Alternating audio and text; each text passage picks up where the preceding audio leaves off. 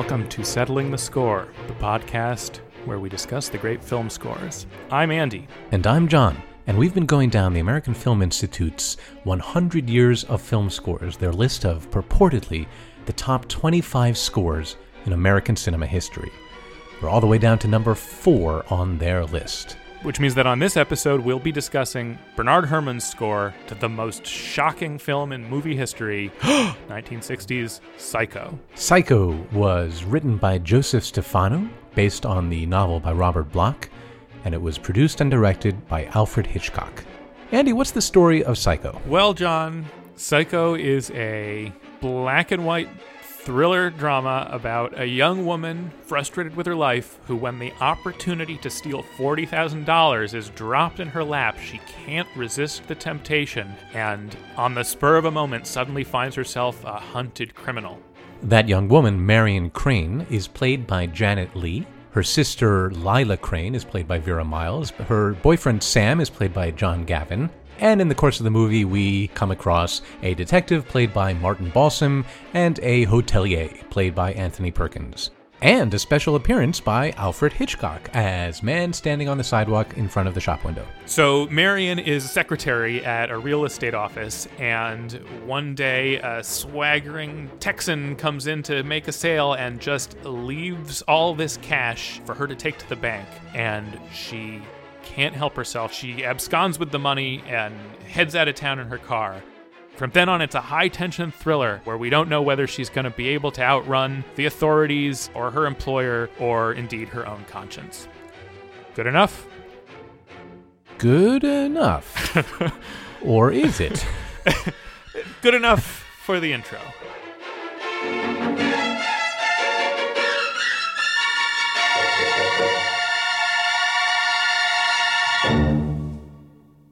All right, now that we're out of the intro, if you don't know why the description that we just gave of the movie was in fact not good enough, then maybe you Don't sh- listen to this, yeah. Yeah, then maybe you should go watch the movie. This is the spoileriest movie of all time. It's the movie that created the whole genre of spoilers and spoiler alerts. Created the concept of it. right. If you are unspoiled, for God's sake, don't make this podcast be how you got spoiled. Seriously. We wouldn't want to steal your innocence. Go watch the movie. Come on. Although I suspect, Andy, to be fair, that there aren't a lot of people, even if people who haven't seen Psycho, who don't know what we're talking about. Because if you know nothing about Psycho, except for one thing, you know about the thing, right? I don't know. All right, all right. Never ruin other people's movies because you made assumptions about what they know. Maybe they don't know. Take this as the spoiler break. From here on out, we're really assuming you've seen it. It's almost irresponsible of you to listen to the rest if you don't know what we haven't yeah, said come yet. on. What's the matter with you? Here's the break. So we hinted about this at the end of the last episode, and of course we uh, make connections all the time on Twitter. But it's probably monstrous of us that we have actually yet to acknowledge on the air our debt in uh, the creation of this podcast to my friend's podcast. Truly monstrous. We're monsters. My friends Craig and Carla Kakowski have a show called Craig's List.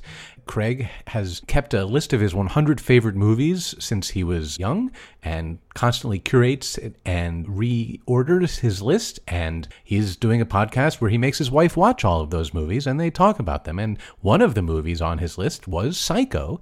And I was lucky enough to be a guest on that show and to talk about Psycho, and I was sort of there as uh, you know an expert witness about the score to Psycho. Mm-hmm. And I said, "Hey, Andy, You said, I recorded this podcast, you should listen to it. So I had a train ride and I listened to it. And I thought, I like listening to someone talk about movie scores. I would listen to more of these if there were, but there weren't yet. So I said, maybe we should make some more of those. Maybe we should do that over and over. yeah, well, here we are. This is uh, episode what is it, twenty three, and now we've come back full circle. Yeah, so I wanted to thank Craig and Carla. I had a great time on that show with my friends. I think they're really funny. They're both really talented improvisers, comedy actors. And uh, yeah, everybody check out their show, of course, Craigslist. Anyway, when I was on that show, and I mean, if you heard that show, you're probably going to hear me say some of the same stuff. Oh, I heard that show, John. I, I heard that show. Yeah, I'm saying. And you uh, like I'm probably also going to make some of the same jokes. I don't know if I even made jokes. Craig and Carla certainly made jokes. I'm going to try not to steal their jokes. But what can you do? You know, they've been implanted into my subconscious. Anyway, but one thing I did say is that the music for Psycho, you know, in particular, the most famous music from Psycho, the murder scene music, the shower scene music, is perhaps the most iconic marriage of music to film imaginable. You know, when we were talking about Jaws, I said that Jaws had this onomatopoeia effect where the sound of the music became the sound of the actual thing. Bottom, bottom is the sound of a shark now in culture. And similarly, I think is the sound of stabbing somebody with a knife. That is its own iconic connection that really stands apart. And, you know, so fitting that it was talking about this score on this other podcast that prompted us to talk about all these other scores because in a real way i think this score is sort of emblematic of scores and what scores can do yeah the music is an icon. You know, it has transcended movies and music. It functions as a little noise that you make to make a kind of reference. If you go veep, veep, veep, it means Yeah. uh, I'm insane. I'm going to kill you. an onomatopoeia now, some people say weep, weep, weep, and some people say veep, veep, veep. really Now, what did you just say now? Veep, i always heard it as an r i think it's an r i think it's a ring ring ring re, re, re. Yeah, I think I've seen re, re, re. It's not actually a very easy sound to imitate with your voice.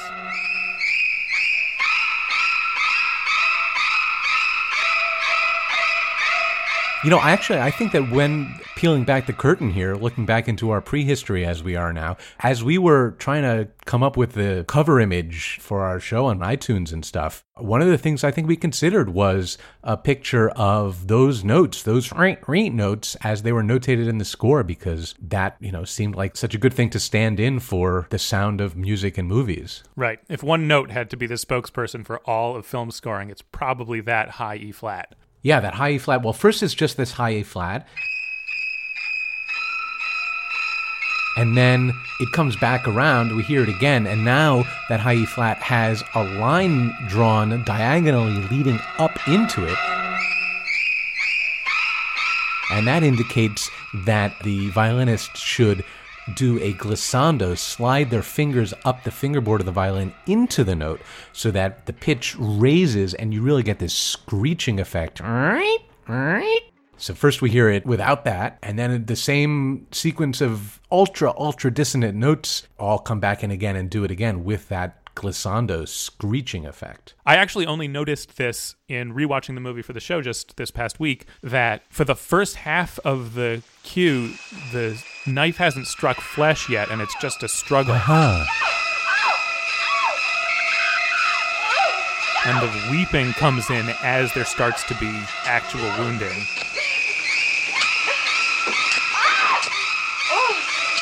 That horrible sound effect of a knife going into a melon. A casaba melon is something that Craig brought up on Craigslist. So the first half is just the horror and the presence of the knife, hmm. and then this slide is the violence of the actual murder. Yeah, I hadn't noticed that. And you read comments about the score written right after it came out, and a number of people seem to have been confused about what they were listening to, and they thought maybe it was electronic sounds or bird noises or just some kind of sound effect. They could not place that it was violins in the highest register sliding. Mm-hmm. I think it's pretty clear once you know that that's what it is, but it was such a bizarre sound, especially coming out of the rest of the score that does not have slides like that in it and doesn't use that register. Mm-hmm. Another thing that's noteworthy about all these high sliding violins is the combination of the notes that are being played on top of each other are like the most dissonant possible combination of notes. It's a very intentionally jarring, unsettling effect to layer all these really high, loud, screeching, dissonant notes that where would you have ever heard such a close dissonant cluster of notes before? I think its dissonance also makes it unusual and unclear what it is. Yeah, it's right at the edge of musical sound. Yeah. It's sort of the worst sound you can make within traditional musical notation. Right. That's yeah. It's the worst sound you can make. Uh, I like that. But boy, yeah. I mean, if you can think of something that is the worst sound you can make, what a powerful thing to have in your movie, right? Of course, there are avant garde things you can do that are much more unpleasant, you know, timbrely. But here he is working within traditional pitches, normal tuning. He's just writing circles on the lines. And normal instruments. normal instruments.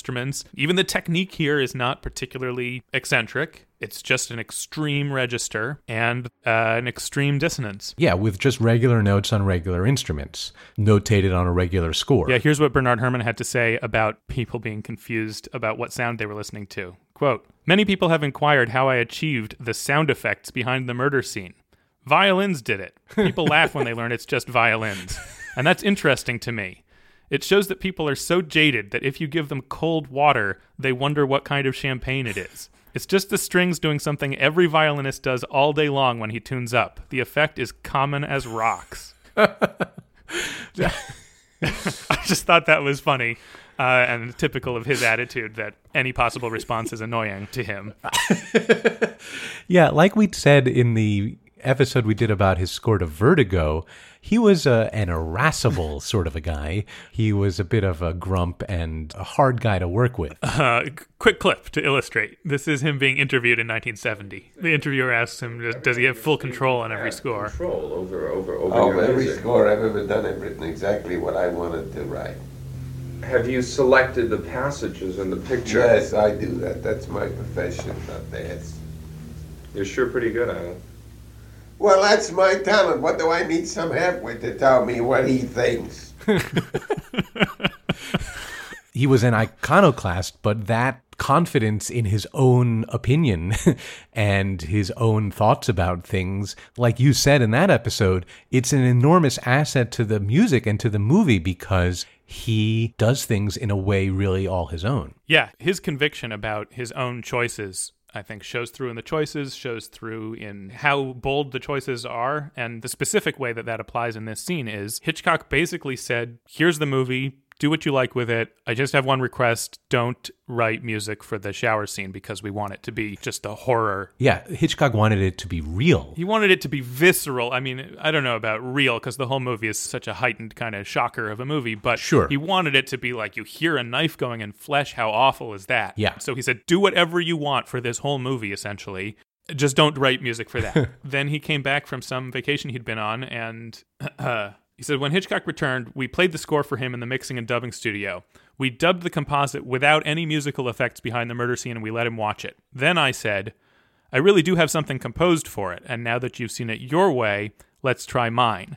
We played him my version with the music. He said, Of course, that's the one we'll use. I said, But you requested that we not add any music. Improper suggestion, my boy. Improper suggestion, he replied. I've heard that it's possible to watch the shower scene without the music to experience it the first way that Herrmann played it for Hitchcock in that screening. Yeah, we've got that. It's on one of the DVDs.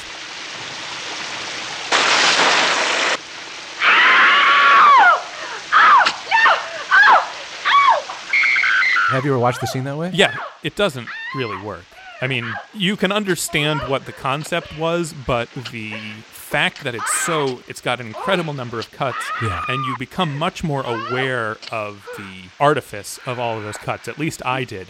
You start to notice when the sound effects don't match the cutting or when they do match the cutting and it's very quick and it feels choppy, which obviously there's a thematic reason why that might seem like a good idea, but at least to me it did not have the sense of dramatic force. It just became this kind of constructed thing mm-hmm. that obviously depicts something horrifying, but the music makes it wrenching at a level that relates to the situation instead of just to the filmmaking. I feel like it's almost distancing to not have that music there, tying all of that editing together. Absolutely. And I think, you know, in the last bunch of episodes, we've been talking about how music is a generalizing force in that it encourages the audience to imagine that the experiences on the screen relate to them, that they're about something that everybody can experience. And absolutely, this might be the A number one example of music reaching through the screen and saying to the audience, this could happen to you. This horror that we're watching Janet Leigh experience, here's, you know, a deep access to it. The music translates that horror in a deep seated way so that you experience the same horror instead of just, yeah, admiring the construction of it. It takes on emotional significance by having this music that elevates it above the sum of its parts, above the mere construction of all of these shots run together. Right. I don't want to give the film making short shrift here. It's brilliantly cut together. Oh, of It's course. graphically Yeah. very, you know, Saul Bass, the title designer, actually did all the storyboarding for this. It's very graphically cleverly worked out. And let's not forget that this is the biggest twist in all of movie making. Yeah. It's like a twist for the entire history of film because people didn't even know to suspect twists going into this movie. The betrayal of the audience's expectations at this moment is as violent as can be imagined. Right. So I can completely understand why Hitchcock thought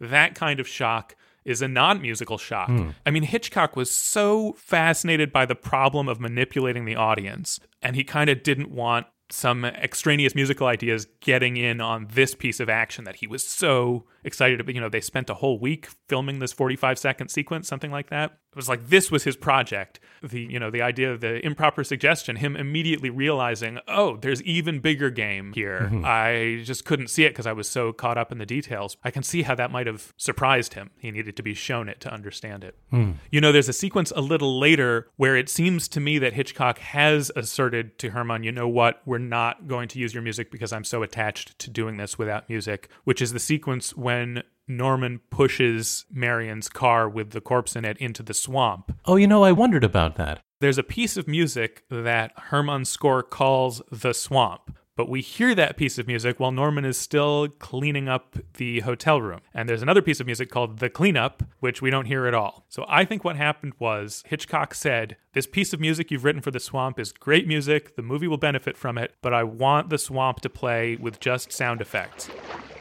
And so in that swamp sequence, you can kind of get a sense of the way Hitchcock saw the movie, which is a little bit more sardonic. Because that's the sequence where the car sinks, sinks, sinks, and then stops, and Norman's biting his fingernails, and Right, and it invites you to kind of root for the murderer for a second, like, oh, come on, I hope it sinks. In fact, I think I read somewhere Hitchcock saying that he knew the movie was working when he showed it at a test screening, and there was a sigh of relief when the car begins sinking again. Right. And then you hear these grotesque, you know, blop, blop, blop, blop as it goes under the mud.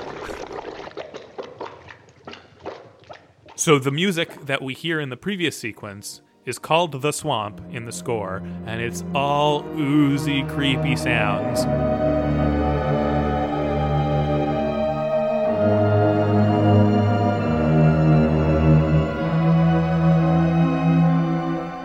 And that's great music, fantastic piece of music, and it's just kind of been wedged in before to leave that sequence unscored. Huh.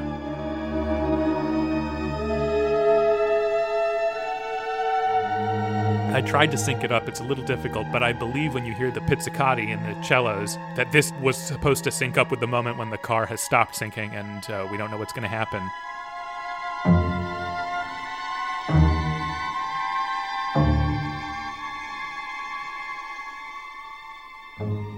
Another thing about how Hitchcock apparently envisioned the score is that he initially said he thought it might want a kind of a jazzy score. Hmm. So I think he just saw this as a real low, pulpy, schlocky shocker. Yeah, I think that was explicitly the idea. You know, the movie's made in black and white after Hitchcock has already made a bunch of movies in color, but he wanted to kind of set this challenge for himself to bring his skills to bear on a B movie. You know, he saw that there was an appetite in the movie going public for this kind of cheap thrill ride productions that the studios churned out and thought, well, you know, I'm Hitchcock. What if I made a movie that way? I'll make it cheaply. I'll do it in black and white because it's cheaper. That's why all those movies are made in black and white.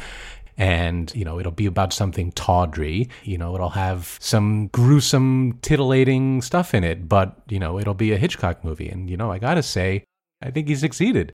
Yeah, I mean, you can't help but speculate that he just wanted in on that. He saw those movies and thought, Yeah. I can do that. Oh, I know I can do that. How can we frame this project so that I can be given leave to make some of this really sleazy crap? Right. That looks fun to me. Yeah, exactly right. He wanted to go slumming it with this sleazy crap. Interesting, though, I did read that he actually did not think that his experiment was working. As he was editing the movie together, he thought that it was kind of falling flat. He didn't think that he had succeeded. He didn't think that the movie was really carrying its weight until he heard the score in it. The score really convinced him that it worked. I, you know, the score actually made it work, but he was remarkably for him, he was really aware of how much importance somebody else's work had in making what he had done really stand up. And, You know, this is after Herrmann has already scored North by Northwest and Vertigo for him, but he was so taken with the transformative effect that the score had on the movie, the way it really made it click together, that he is quoted as saying 33% of the effect of Psycho was due to the music. I think, you know, my big uh, overarching point of view on this score is that uh-huh. not only did this music lift up the movie and make it work and make Hitchcock feel like he had something good on his hands rather than something that he didn't think really had come off, but also the music almost completely remakes the spirit of the movie. I think that it doesn't play as sleazy crap now, and I don't think Hitchcock even knew that was possible. I think he was so convinced that this material was fundamentally tawdry that the notion that you could have a serious minded score that delivered something genuinely disturbing and not just a series of prank buzzers. What do you call those things? Handshake buzzers? Joy buzzers? Joy buzzers, yeah. Yeah, it's a weird name for them. Yeah. Not that I think about it. I don't think he could conceive of this movie being anything other than a bunch of gimmicks. And when Herrmann showed up with this really high minded, classy, classical, this score that took it so, so seriously, mm-hmm. I think that that was revelatory to him, or maybe not even revelatory. Maybe he never even fully understood what the score had done. But to me, what this score does is it gives a third dimension to something that has very deliberately been made as a two dimensional piece of pulp. Sort of redefines what kind of movie it is, what it's about, how it plays. You're definitely right that it does that. I think it's interesting, though, that you described it as a third dimension to something that was flat to begin with. I think it's maybe ironic that that arose out of Herrmann's effort because Herrmann made an effort here to match what he was doing with his orchestra to the intentional flatness of what Hitchcock had done. You know, this sleazy slumming it in terms of having the film be in black and white and in the style of these B thrill movies of the time. Herrmann saw that and he said, okay, I have to do something similar with the orchestra. I have to restrain myself from using the full palette of color that I normally would to match the way that Hitchcock has restrained himself from shooting in color. And so he made this crucial decision that he was going to achieve a black and white sound by scoring the movie only for string instruments. Yeah, just to put a fine spin on the concept of matching there. I think that what he's doing by indeed coming up with a kind of a timbre that does seem to correspond to the look of the film is he's spinning that look. He's kind of convincing you that that look is artful and Mm-hmm. holds the possibility of being profound. Had he not found this sound to match it, I think we would be inclined to see it as seeming kind of like a TV show. You know, he shot it with his TV crew and in the style that he was using for Alfred Hitchcock Presents. And I think at one point he actually, when he wasn't very happy with the results, considered releasing it as a two parter on TV. I think it would look more like a TV show and feel more like a TV show. And Herrmann found this side of black and white that might not otherwise have come to the fore. But by writing music that brought out that meaning of black and white, that black and white can be sober, black and white can be dignified, black and white can be emotionally sophisticated, he found a sound that resonated with that aspect of the look of the film you get lost in the black and white and you forget that there's a world outside of it. And by having the score be so judiciously constrained and circumscribed in the sound it was going to have, it also has this feeling of, nope, just look right here in this circle I'm drawing, and that's all you're going to need to see. That's all you're going to need to think about. This is the whole world that you need to be thinking about. And that's something that Herrmann did throughout his career. He always seems to have thought in terms of instrumentation very early on, often first. And I think we mentioned this in the Vertigo conversation that he would sketch out a cue by picking a bunch of instruments that were going to be the palette for that cue. And Yeah. so he found the palette for this thing I guess what I want to be saying is black and white sound for a black and white movie. Well, you know, just a piano would also be black and white in its way, or, you know, like just marimbas, just mallet uh-huh. instruments. That could also sound kind of cold and black and white. But he has found a reduced and limited timbre that also suggests a depth, a breadth. You know, the classical string orchestra has a vast capacity for expression. It does not feel like a world that has any limits. Yeah, but it's still a really remarkable decision to make to limit himself. He can't use percussion. There's, you know, so many things that you might want to put a percussive effect to in a horror movie, in a scary thing.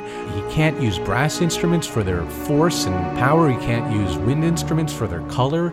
Yeah, I think I have found a quote here from Joseph Stefano, who wrote the screenplay, saying that when Herrmann told him he was just going to use strings, quote, I thought it was weird. No drums, no rhythm section. Yeah. I think that's just what they anticipated for this weird movie about crazy people. I think in 1959, 1960, the idea was, you know, crazy murder was going to have some element of jazzy edginess to it. Yeah, crime jazz. Crime, yeah. Well, by picking the strings, he limited his palette. He wanted the kind of homogenous sound of a string orchestra. You know, the range of instruments, they all look alike. They all basically sound alike except for their register, their pitch. They make sound in the same way, so it all blends together into a very unified whole, a very kind of monolithic, just a blob of sound that is totally uniform.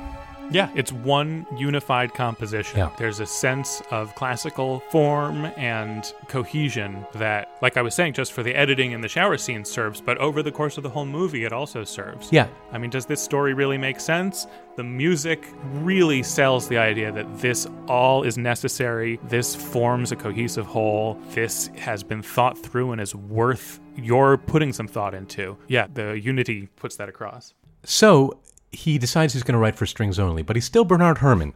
And one of the important compositional techniques that we talked about in Vertigo is that he very readily takes small building block cellular ideas and he stacks them and restacks them and arranges them and rearranges them and it really presages like you said before minimalism but you know that hadn't been a thing yet he is supremely architectural in building a whole structure out of these small pieces. Sure enough, he does the same thing here, even though he's working with only one color of brick. And I think it's so remarkable. He still manages to get this incredibly broad spectrum of timbres and colors and textures out of what we were just saying was a homogeneous thing. Yeah, it's true. Okay, so here's a cue where I think it's easy to hear this kind of building block, repetitive, passing material back and forth technique pretty easily. This is a cue called the package, where Janet Leigh is trying to switch her car to lose the tail of the police officer that she's nervous about for no real reason. And she goes into this used car lot and she goes into the bathroom to retrieve the stolen money that she's making off with in order to pay for the new car that she's switching to.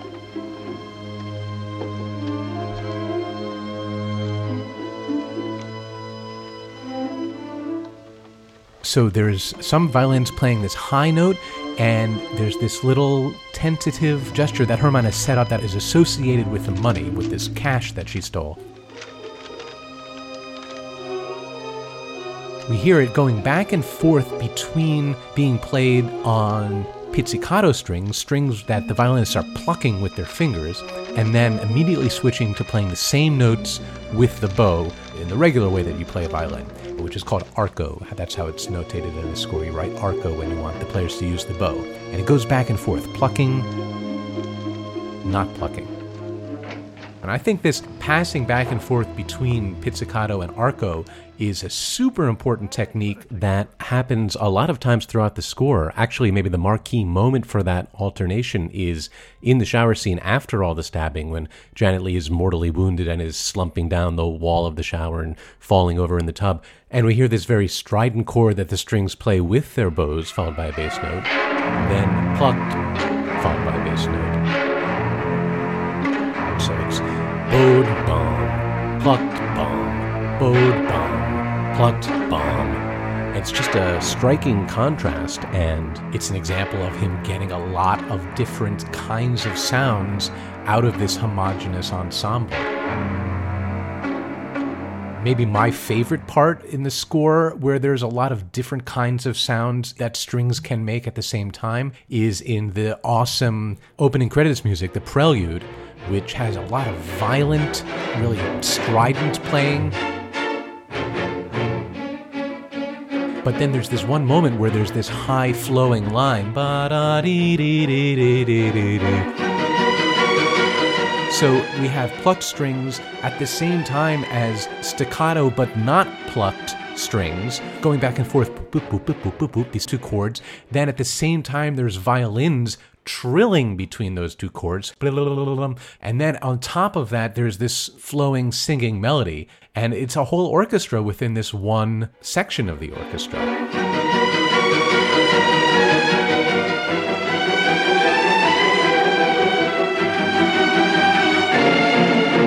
He's a master craftsman. Here's an extreme example that you would never know about if you weren't following along in the score. This is a cue called The Parlor, when Norman Bates leads Janet Leigh into the parlor in the back of the office in the Bates Motel. And there are these falling, kind of eerie chords that go down, down, down. We've heard this associated with Janet Leigh's character Marion before. It's this kind of tension, uneasy motif, and this time it's on top of a rhythmic element. So the violins are playing these chords, and the violas are going bum bum bum bum bum bum bum bum.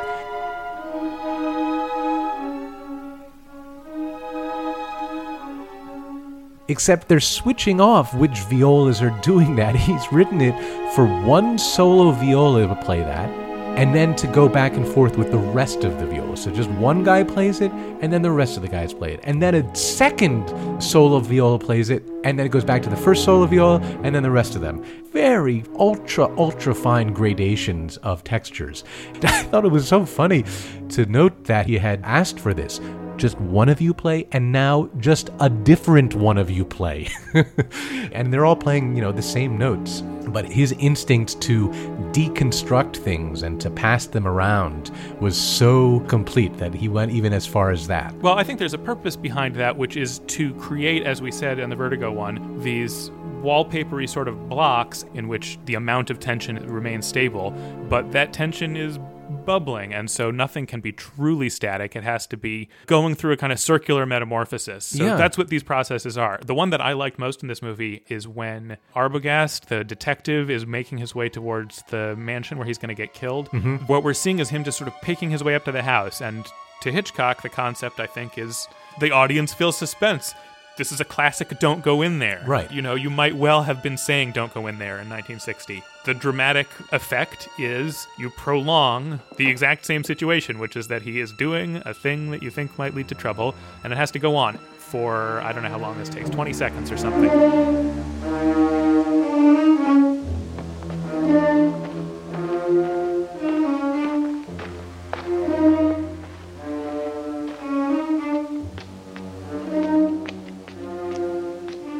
And so Herrmann has this three note motif, which we'll talk about in a little bit. And he's just sort of shuffling around the order you hear those three notes in three different layers. There's a bass note, which is one of a couple of different notes. And then there's a viola goes da da da, any number of combinations of a couple of different notes. And then the violins go da da da, or da da da, or da da da. And you get this sense of different permutations of the same three notes. permutation exactly that there's some kind of pseudo mathematical process like we need to run out every possible combination of these things and that process Uh-huh. has to go on. It's like a natural process. It's like watching water flowing in a stream. Like it's going to continue. It's going to fill every possible space for it. And I think that Herrmann just sort of built into his composing hand that if you're writing something to fill out 26 seconds or whatever it is, you have to shuffle it around. It's very similar to the effect you see sometimes in animation where something sits still, but you don't want it to look dead, so you cycle through three or four different frames and it sort of wobbles on the page. It keeps it alive. But it's actually better than that, I think. In music, when you hear these kinds of processes, there is a sense of suspense built into it. Because of the way we relate to music, you kind of care about well, what's going to come next. Oh, it's more of the same. And like, where are we going now? Oh, we're going to the same place. And kind of creating a sense of, you know, anxiety level 4.7. This is going to create anxiety level 4.7 and it's going to stay there. Yeah. And that's how much activity there is in there. So I think that, yes, you might point out that I'm not sure we can hear the difference between viola solo 1, viola solo 2, and viola tutti. But I think that just that habit of keeping the activity level consistent Yeah. was purposeful and, and effective habit. Oh, sure. It was definitely purposeful and it was obviously effective. It was just fun to discover that he had taken that process all the way down to this thing that I was previously unaware of. But mm-hmm. it absolutely makes sense. It absolutely tells you of the conviction he had to that process. That cue you were just talking about has another really cool example of some weird other sounds that you can get out of a string orchestra that are unusual. Oh, yeah, the very next thing. The very next thing is pizzicato tremolo. Tremolo means to play the same note again and again very, very fast. With, a violin, you basically just kind of vibrate the bow back and forth over the string and it goes. Well, how do you do a tremolo without a bow? It's basically you just strum the strings, and he's got these very quiet, strummed chords, and it just sounds like this faintest little bubbling. It's this effervescence, but an eerie effervescence. I mean, it's like the drum roll. Yeah. That's the most terrifying cue in the movie to me because I think you're you right. know I this guy's right. walking to his death and he opens the door to the house and the music is like, here it comes. Yeah, yeah, yeah. And then there's this other effect on top of that where the first violins are playing harmonics, where you don't just let the string vibrate as it normally would. You put your finger very lightly at a very specific spot on the string and artificially create a node of vibration so that the string is actually vibrating four times as fast as it normally would, blah, blah, blah. You get a very, very high sound, this very high artificial sound. Yeah, it kind of sounds breathy or airy sometimes. It kind Mm-hmm, of from the distance or something. Right, right. And then, of course, what happens next is that, yeah, sure enough, Norman Bates wearing his mother's dress comes out and kills him, and we hear the murder music. I think this spot in the score is a perfect place to bring up this thing that I've been waiting to bring up, which is there's a really marked transition that you can hear. There's a contrast at that very moment when the re re re strings come back in. Or the weep, weep, weep strings, you know, depending on your denomination. It's a regionalism, Yeah. I think. Uh-huh.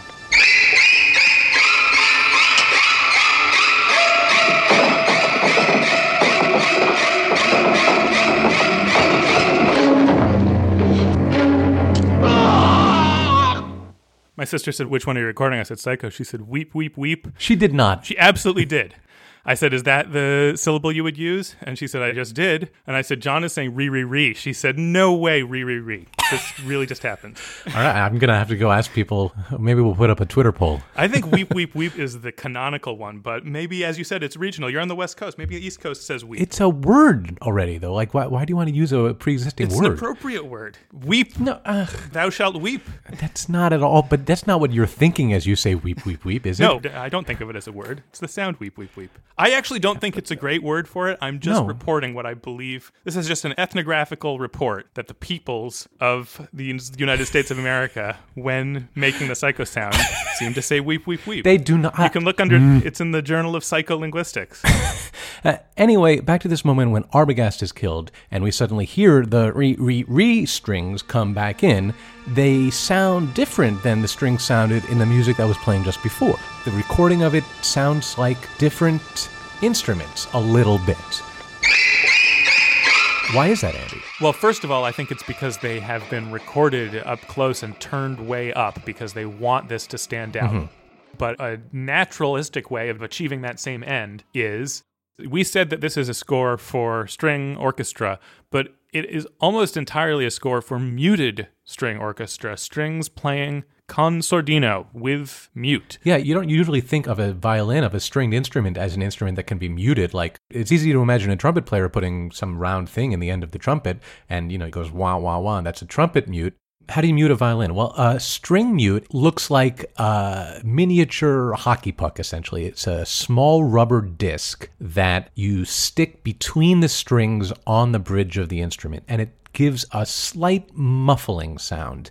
It takes away some of the romantic singing sound that you associate with a violin and makes it flatter and you know talk about a black and white sound. You know this was really the insight that he had about how he really wanted to make a black and white sound not just strings but muted strings strings that sound gray and flat and they've lost their luster. You know, yes, it's muted in the sense that it makes it softer, but it also has a timbral change that it makes it, you know, matte a matte finish. Yeah, I think just fewer parts of the instrument resonate when you're mm-hmm. pulling the bow across the strings. You know, that's how the violin is designed in the first place to have all of those sympathetic vibrations add up to this beautiful sound. So the mute kind of intentionally subverts that to some degree.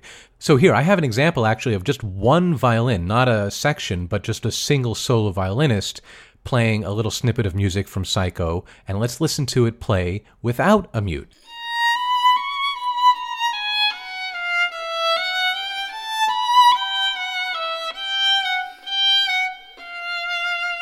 And now let's listen to that same little snippet with the mute on the string, which is how it's notated in the score.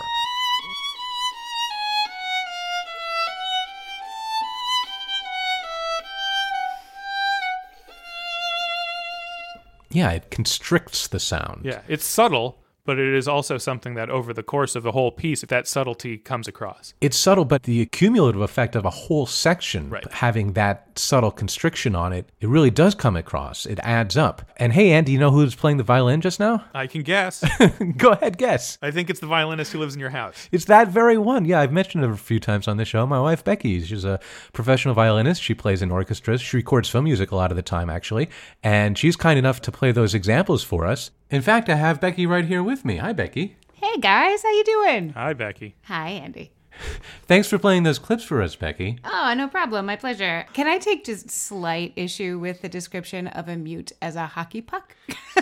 It looks like a little hockey puck. Some of them look like little hockey oh, pucks. What else do they look like? What they are is just a piece of rubber that come in many different shapes and forms that get pushed up against the bridge to limit vibration. But not all of them look like little hockey pucks. There is others that you just push up to the bridge that sort of have wire on the back and There are even some made out of wood, as you would imagine when we're talking about four and five hundred year old technology with stringed instruments, that there were mutes before rubber was a standard or easily obtainable material. Do you see con sord as like an expressive indication too? Does that make you play differently, or do you just trust the mute to do its thing? Yes and no. There are times when you look at it and go, oh, right, they want this to not overpower something else that's happening. This is just a technical, let's make sure the, you know, high shrill violins aren't taking over and drawing focus when they're playing a supporting role. There are other times and I think this applies to Psycho, where the composer calls for con sordino, but then they write forte and they write big, loud crescendos and they write. Yeah, and what yeah, that's all over the score here. There's fortissimo marked for con sordino. And I had a conductor once who talked about this, and I thought he put it really well when he talked about there is a strained sound to a section of string players fighting against a limitation they've put on their instrument. There's a specific sound to that, and I think you hear that all over Psycho, where it's the tension of someone straining to do something and there's a roadblock in their way. Hmm. And that creates a specific kind of con sord sound, and I think that's really largely what Herrmann was looking for.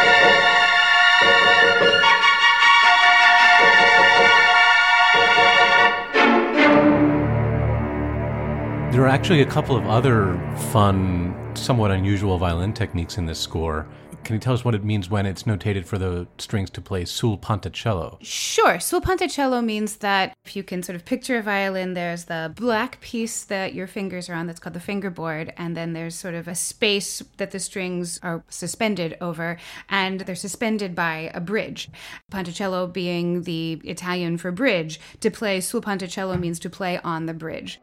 The Opposite of that, if I can talk about it, is sul tasto, Well, that's in the score too. which is to play over the fingerboard with the bow.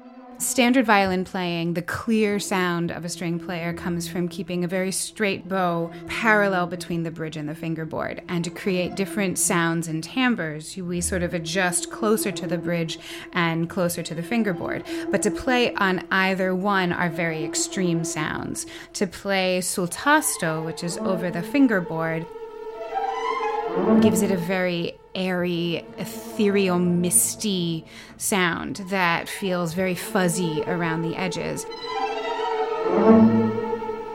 To play sul ponticello with the bow right on the bridge or as close to it as you can get, well, I tell students, adult students at least, that I think it sounds like a hangover.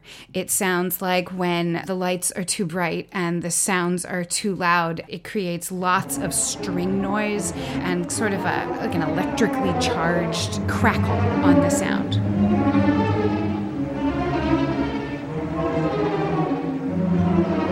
I think it's worth pointing out that, again, Herrmann kind of sets up a roadblock. He asks for this technique for sul ponticello, which, like I said, is really playing on the bridge, but there's already something on your bridge. I believe that same passage is also con sordino. Yes. So he's trying to kind of have three things all taking up the same place. So when you listen to that in the score, to me, the sul tasto reads, but the sul ponticello sounds hesitant and i think that's just a technical issue you can only get so close to the bridge When you have a mute on. because there is a mute literally in your way Huh.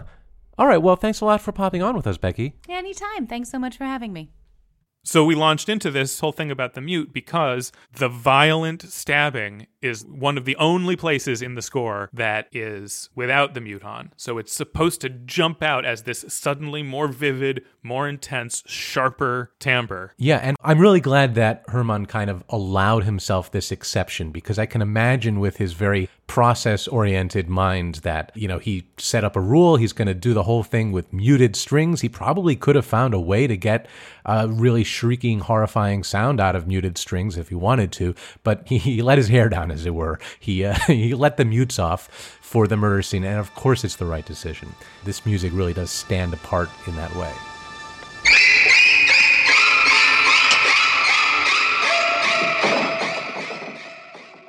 So I want to just look at sort of the overall architecture of the score as supporting the Yeah. overall architecture of the movie. Great.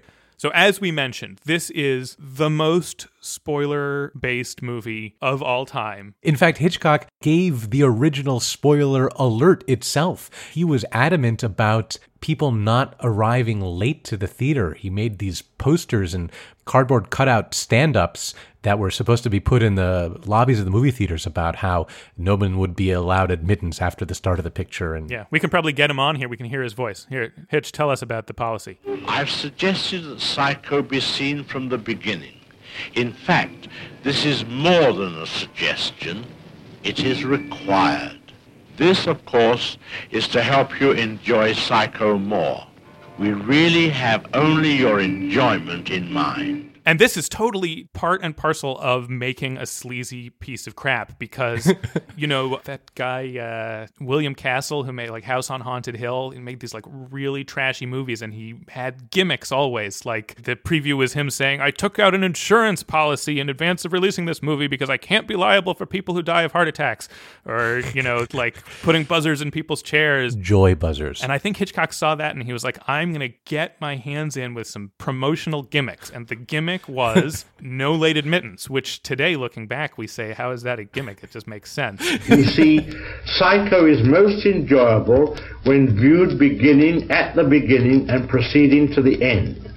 I realize this is a revolutionary concept, but we have discovered that Psycho is unlike most motion pictures and does not improve when run backward. But at the time, everyone expected they would go in and watch a movie from the middle. And it truly would have hurt this movie to watch it from the middle. That's true. Yeah, they thought they would go in in the middle and then, you know, stick around until it showed again and watch what they missed. Uh, yeah, but in this case, they'd be surprised when they watched what they missed. I wonder if what would happen if you watched the movie that way. If you started from after she was dead and then you came back around and saw the beginning of the movie and this whole plot about her driving away with the money, maybe it would be surprising that way. Yeah, Psycho Memento would be a very strange movie. Psycho. Yeah, Pimento. There you go. Anyway, so the whole first half of the movie has tricks up its sleeve. Herrmann needs to both be selling the real movie and the fake movie. Mm-hmm. Even the prelude, the famous prelude. You know, Alfred Hitchcock has made clear we're seeing a movie with some kind of thrills and chills in it and suspense, and it's a Hitchcock joint, but we don't know what it's about. And this music is pretty much as much suspense and excitement as you can create without any object. Mm-hmm. It's hard to imagine getting an audience more riled up about nothing than this music. The visuals are completely abstract. Yeah, we're watching another of these great Saul Bass opening title sequences where there's all these horizontal lines shooting back and forth and introducing and then erasing the names of the credits. It's really cool looking, but yeah, no, there's no actual thing in it. Right. Basically, the audience needs to be put in a state of expecting something is going to happen and then watching with suspense for what that thing is going to be. But it could be anything that sounds like this, anything that has a strike to it and has an agitation to it. Mm-hmm. And then the movie starts, and we get these chords. It's basically just the same chord in different configurations drifting, drifting, drifting. And it's a little queasy. It's a half diminished chord, I think, is what it is. Okay. It just floats around. Hmm. I just think these opening scenes are so brilliantly played to both goals that I just mentioned. They play the movie that you think you're watching, and they also play the movie that you don't yet realize you're watching. You know, it's like lights up on this couple with as many clothes off as they're allowed to have off in 1960. Yeah. You never did eat your lunch, did you? I better get back to the office. These extended lunch hours give my boss excess acid. They look like they're the cover of a pulp novel. It looks like sleaze, you know, circa 1960. We have to watch a whole scene where they talk about their romantic problems. Marion doesn't want to be meeting her boyfriend in hotels. We can see each other. We can even have dinner. But respectably. In my house, with my mother's picture on the mantel, and my sister helping me broil a big steak for three. And after the steak? It's the two of them having this discussion. Is this the hmm. subject of the movie? The music is non committal. Yeah. All right.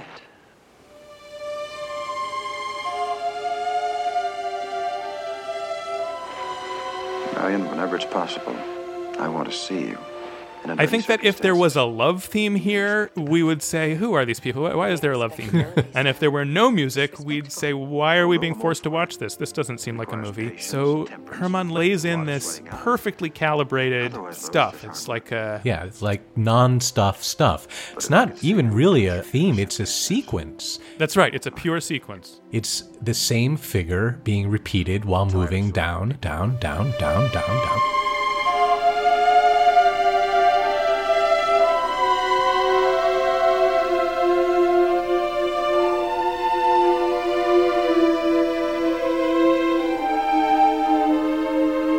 The same thing over and over again. And again, like we talked about in Vertigo, it's full of suspended notes, notes that resolve from one note down to another note that's in a chord. And it's this sequential suspension. It's not really a melody. Herrmann's sense of how much he can put in is exactly right. This is such a thin scene with these sort of thin stock problems mm-hmm. for these characters who basically are just bodies so far. wanna cut this off? And he and does something that somebody feels sincere. We do feel like there's some kind of trouble, but it's so abstract. How could you even think a thing like that? Don't miss your plane. Hey, we can leave together, can't we? I'm late, and uh, you have to put your shoes on.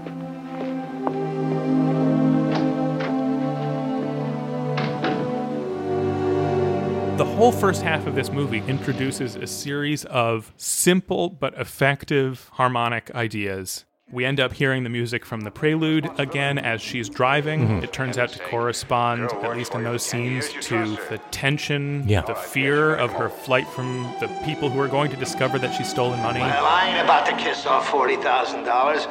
I'll get it back, and if any of it's missing, I'll replace it with her fine, soft flesh.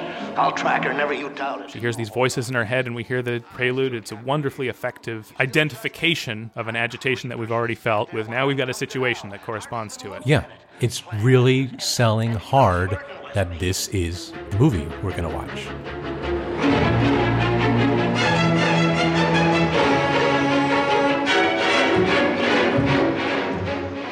and we hear those drifting chords a couple other times.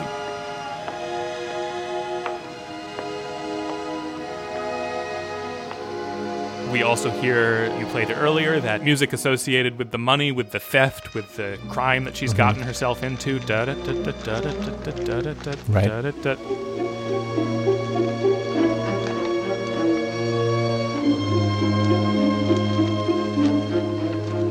We're really just restricted to those materials until right before her death, when Norman Bates starts to make himself uh, part of the movie. There's this moment.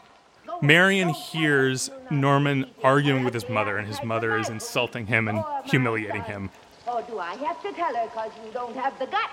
Huh, boy? You have the guts, boy? Shut up! Shut up! And then Norman comes back out of the house, and we hear the same drifting chords that we've been hearing throughout the movie, the first thing we heard in the movie. But now they are sick. Yeah.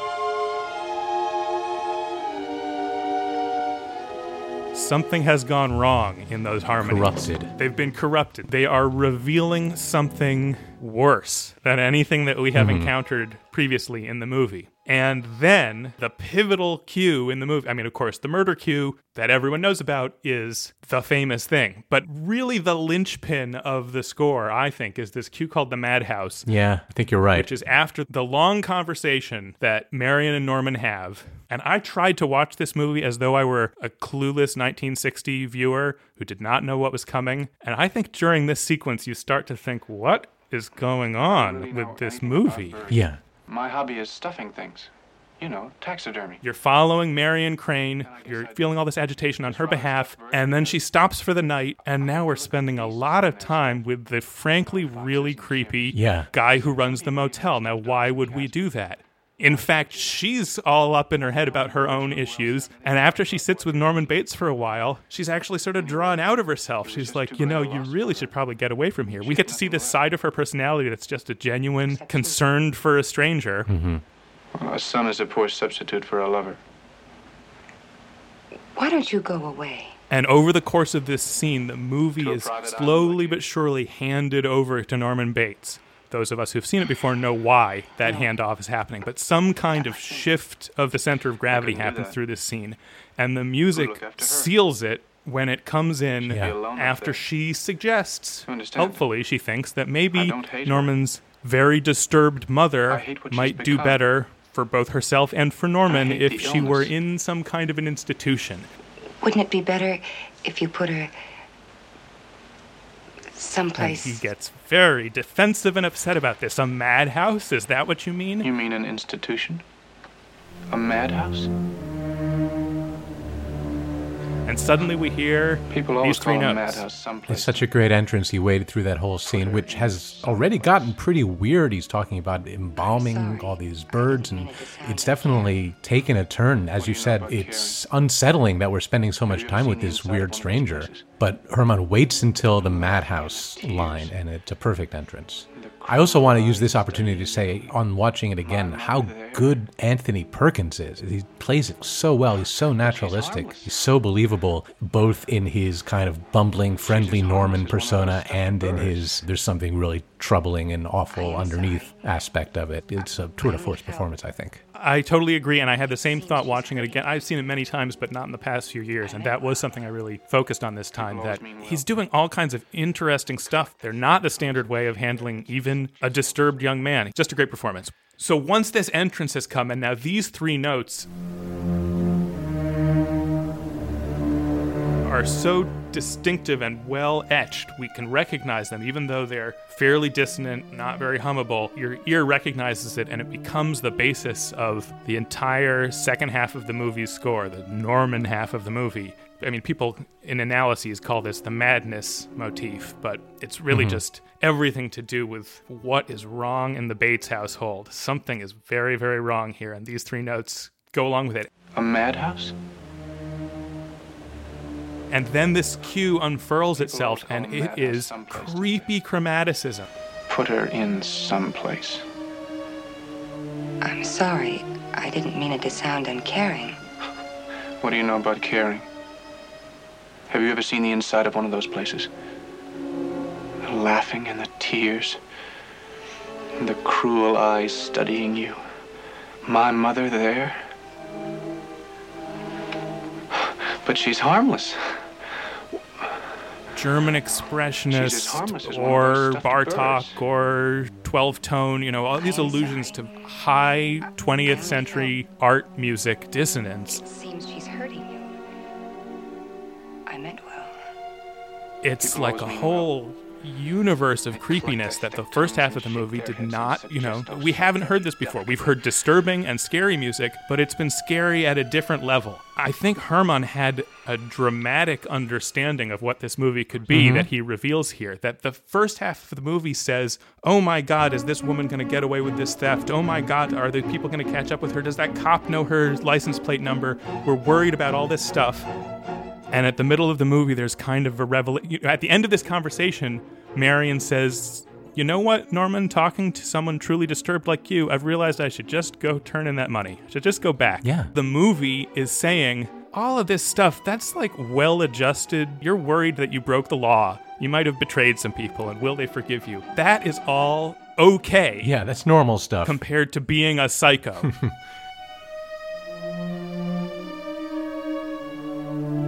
you should be so lucky as to worry about whether you're going to get put in jail for stealing money or get forgiven by your boss. And also, it turns out in the second half, they just wanted to forgive her. They just wanted it to be resolved. Yeah, they were totally going to forgive it. If she hadn't gotten murdered, everything would have turned out fine. Yeah. They didn't want to press charges. Norman Bates has so much deeper problems than that. And the music, I just think this is like a stroke of genius to write genuinely agitating, disturbing music Mhm. and then get 48 minutes in and say, you wish you could have that back. Right. Here's something much worse. and you don't notice it happening because it's dialogue scoring. You're following what Norman is saying. People always mean well. They cluck their thick tongues and shake their heads and suggest oh so very delicately.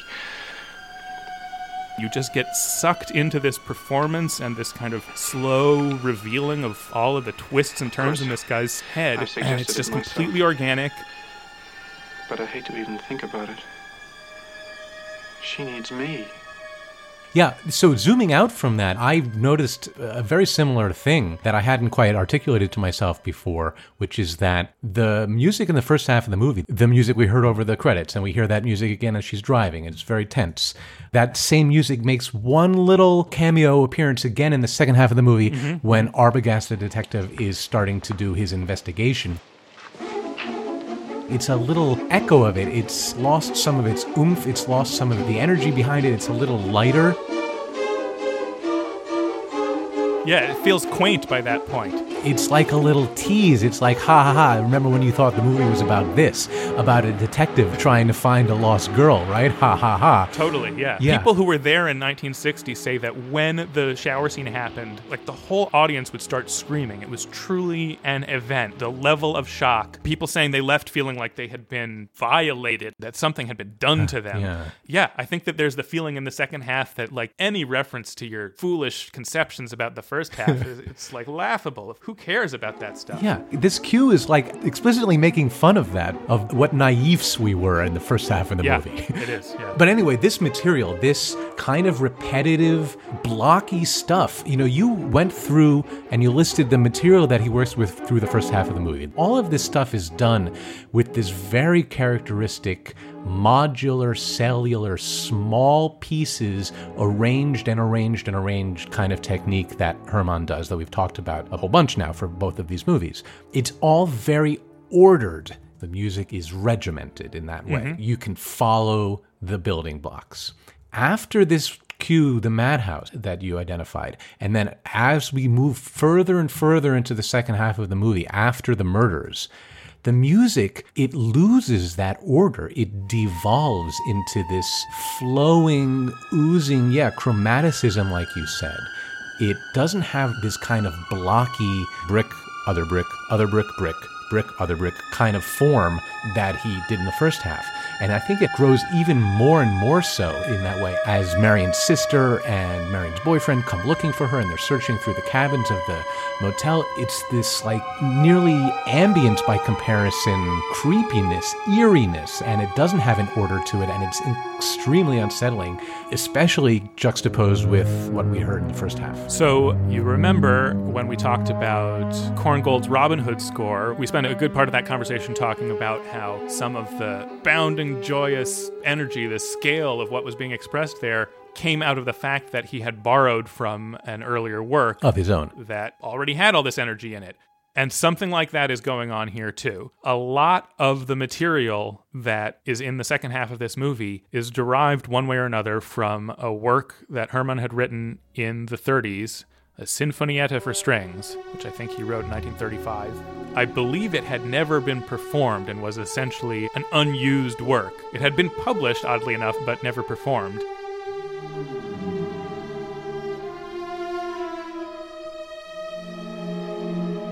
It was probably his most Schoenbergian work, his most atonal Mhm. composition. It's very free form. I mean, it announces different forms of theme and variations and an interlude, but it's through composed expressionism.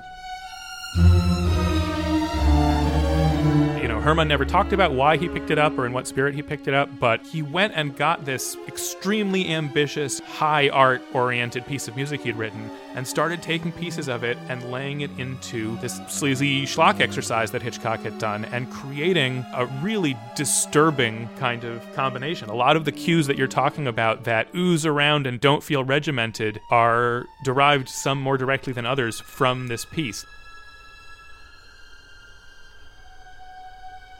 Like here we are, a passage in the Sinfonietta. Maybe it sounds familiar because we've already heard it. Cluck their thick tongues and shake their heads and suggest oh so very delicately.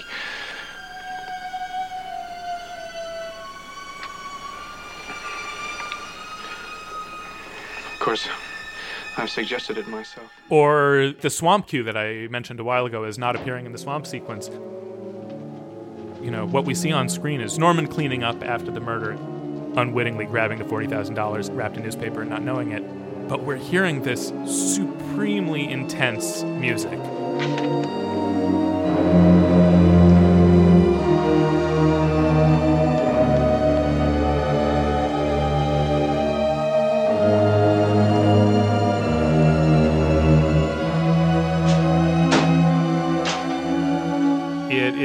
Varied form of music that was written, you know, 25 years earlier as a pure concert work.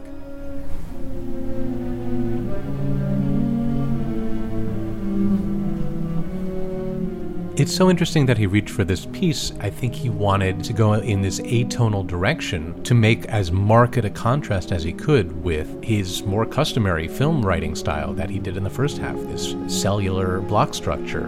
He wanted it to feel like a devolution, sinking into, you know, less human of an experience, a psychotic experience.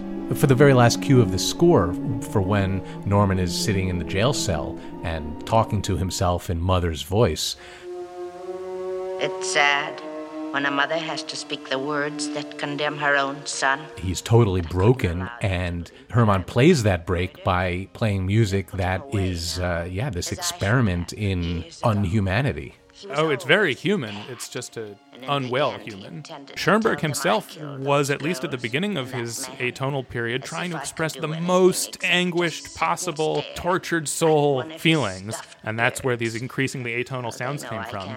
And I think it's more in that spirit that Herrmann had written this piece, and in that spirit that he reached for it. Like that these extreme dissonances are anguish. They're probably watching me. Well, let them. Let them see what kind of a person I am. these tones will Now you never find a home. They don't live in a I universe hope where there are watching. homes. They're just, see. you know, stretching They'll against each other. know, So that say, final cue is another one of the She things that's lifted from the. Sinfonietta. That's an example where he really sort of cut and pasted from the earlier work, but there's evidence throughout that he had the score of that earlier work sort of in front of him for inspiration, even if he wasn't copying it. Like one of the variations in the theme of variations in the Sinfonietta is this thing that goes dun dun dun dun dun blah, blah, blah, blah.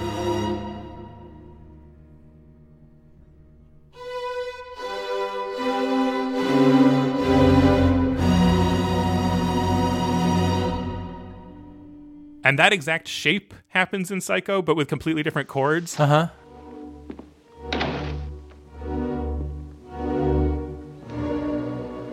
And it just gives you the impression that he kind of had the score and sort of glanced at it and thought, oh, I'll do something like that.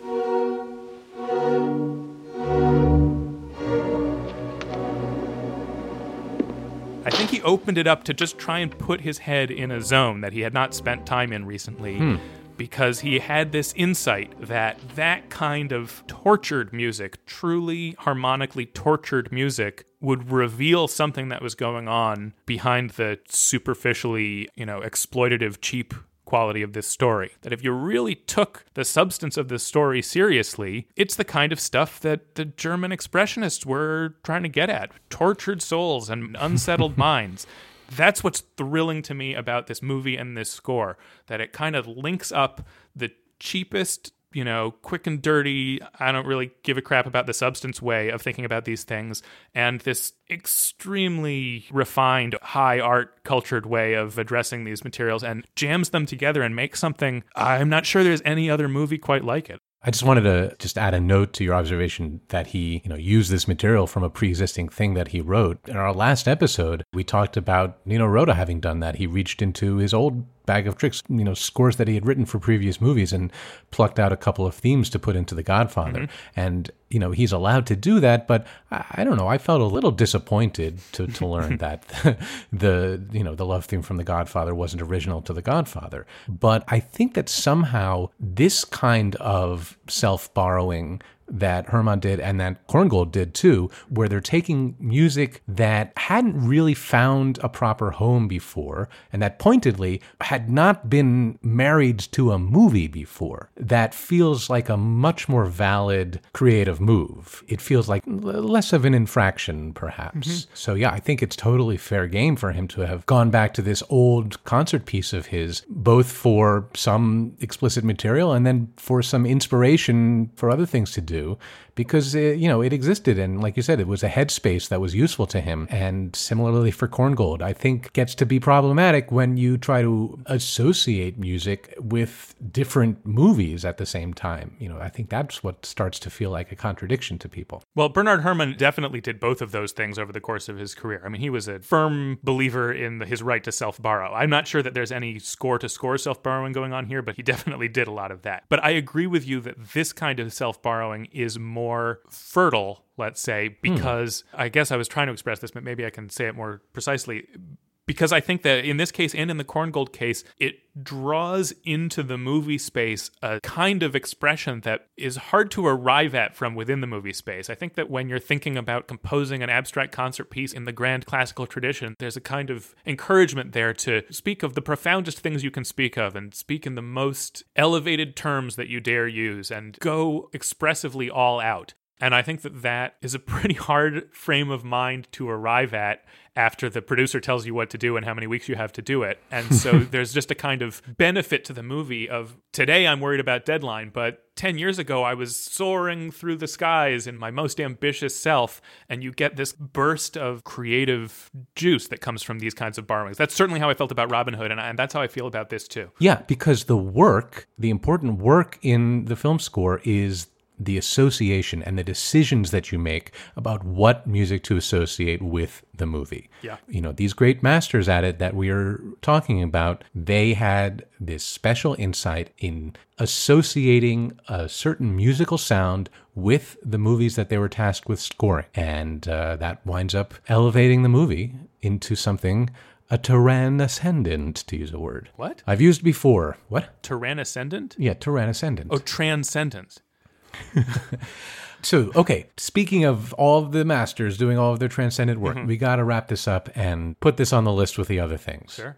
Okay, so I have a very clear sense of where I want to put this on the list. So, given that information, Andy, do you want to go first or second? I want you to go first. Okay, so this is going to go towards the top of my list. This is going to go indeed in my top five. Would you say you're with me so far? I am. Okay. Is it going to vie for the top against E.T. the Extraterrestrial and Vertigo? I think I'm going to still let it fall underneath that duo. I think that what we discovered about how those movies were conceived of with the need for music to tell the story and the music wonderfully in each of those cases it rose to the occasion of really being the emotional import of the movie in those cases i think that this is slightly more servile what I really feel like it is on a par with, in fact, I've sensed a lot of parallels between this and Jaws, which is in my number three spot right now. Mm-hmm. In Jaws, we also made the comparison of this onomatopoeic noise that happens in the music for the shark and for the stabbing knife. And you said in the Jaws episode that Jaws owes a real debt to Psycho in that way. I also think that both Jaws and Psycho are examples of the composer having some ideas about the movie that the director did not have, and that in fact wound up being surprises to the director. Uh, We talked about how Williams in Jaws really had the idea to make it be a rollicking sea adventure and not just a straight ahead horror film that Spielberg wanted. In Psycho, like you said, Herrmann reached for this avant garde expressionism to really make the movie feel special. Furthermore, he disobeyed a direct order and scored the scene he wasn't supposed to score.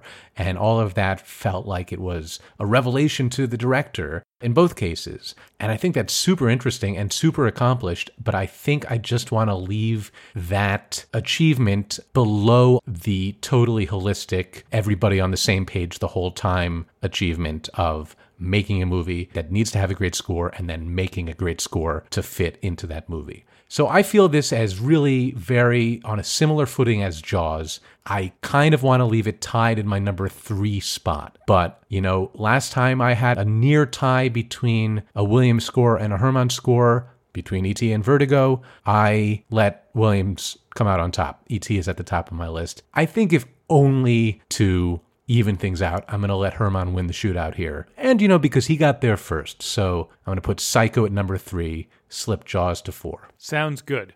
I am looking at the very top section of my list also, and I see this as a bigger accomplishment, certainly than Robin Hood or Jaws. I want to put it in the top three area there because Mhm. I feel like that thing that I just enthused about a minute ago and don't need to completely restate about how he took the lowest, cheapest movie that Hitchcock had made and said, I see how this can be taken seriously, can be delivered to a different aesthetic register just by being matched up with this other kind of artistic intention. I, I just think that's so brilliant. You know, this is a movie about a naked lady getting stabbed to death in a shower, which we have an idea of what that is. That's an exploitation horror movie, and we sort of push that to a certain corner of culture. And because of this score, that's not what this movie is. It's not what it feels like. It's not how people relate to it. At least for me, I feel like I'm watching something much more interesting than that. Hard to put a finger on quite what it is because it stands alone. So to me, this is a unique achievement.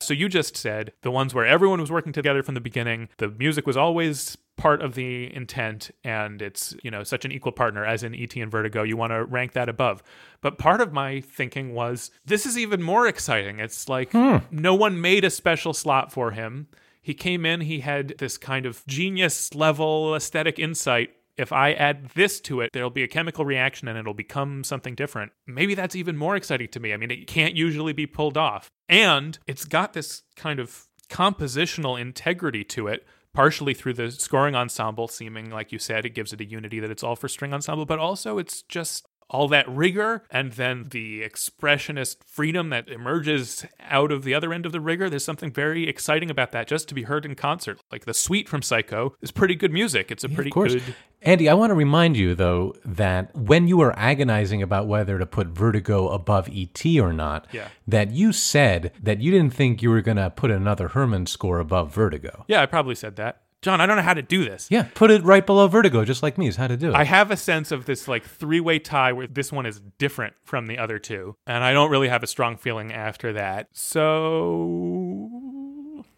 oh, no. Oh no, what? What do you care? I liked that we both had the same top two Hmm. Why did you like it so much? because it, uh, you know, corroborates. It's a corro- you feel corroborated. Yeah, because this whole enterprise is nerve wracking because it's based on nothing. All right. Okay. I'll do as you like. I will put it below Vertigo. I'll put it in my third position. Okay. But there's something spicy about it. It's got a flavor that no other movie has that I can think of, of seeming like an art photograph and trash. And um, people who love the movies, that's what they love. They love that it's, you know, commerce and art at the same time. They love that it's high and low at the same time. And this feels like the epitome of that. And how do I rank that against these more sweeping kind of romantic musical experiences? I, I don't know. I don't really have a way of ranking. If it makes you feel good that we've got the same two at the top, I'm willing to do it for that reason. I really feel a three way tie kind of feeling here. but all right, I will put it below Vertigo in my third position. Okay. Sounds good, right? Now I feel bad that I made you do that, but I guess there's been enough times where you did something I wasn't uh, in love with you doing. So I'll take it. I'll book the win. I'm really looking forward to when we reach the end of the list because Yeah. whatever we do beyond that, we are not going to keep ranking everything. It's just like it's agonizing. I feel like this music sounds when we do this part. Uh, no, we're not going to come back and say whether, uh, you know, Beetlejuice belongs between uh, Sunset Boulevard and Laura or something. Uh, if the listeners pay us, I'll do it, but otherwise, no. Oh, okay. Great. Great. Okay. I'll set that up, Andy. Okay, great. speaking of setting things up, next episode, we're all the way into the top three of the AFI's list. Can you believe it? Yes. From uh, way back when we were just a glint in Craig and Carla's eye, here we are in the top three. And the number three movie on the AFI's list is Lawrence of Arabia, score by Maurice Jarre. Mhm. Have you seen this movie? When I was a kid and did not understand enough about the world to follow everything that happened in it. so I'm looking forward to watching it again as an adult. Yeah, I'm mostly in the same boat as you. I think I saw it when I was a bit older than that, uh, maybe in high school or something. Yeah, similarly, I'm looking forward to giving it a full adult's attention. That's what I always bring one full adult attention. That's the correct amount, I think. It's a long movie, right? It's a very long movie. Is this the longest one? Or Ben Hur is the longest one, right? I was about to say, I'm pretty sure this is the longest since Ben Hur that we've had to watch. Is it the widest movie? is this the widest movie on the list? I think that it is. Yeah, this aspect ratio is a real hell of a thing. Hey, listeners, if you like the show, you know the drill. Yeah. Do the stuff that people who like shows do. First of all, subscribe to the show. Second of all, review the show favorably. Sure. Third of all, contact the makers of the show. John, the preferred way of contacting us is on Twitter. Is that correct? At Score Settlers. Sure, at Score Settlers. Also, go ahead and check out our website, settlingthescorepodcast.com, if you want to keep up on these lists that we're making and agonizing over. Okay, now is when we would say a pithy sign off if we had not arrived upon and then dismissed a pithy sign off over the course of doing all these episodes. Oh, yes. If we had an excellent and appropriate and satisfying closing phrase, Yeah. this would be a fine spot for us to say it. Yes, indeed. This is the sound of the two of us signing off. Signing off. Imagine a sign off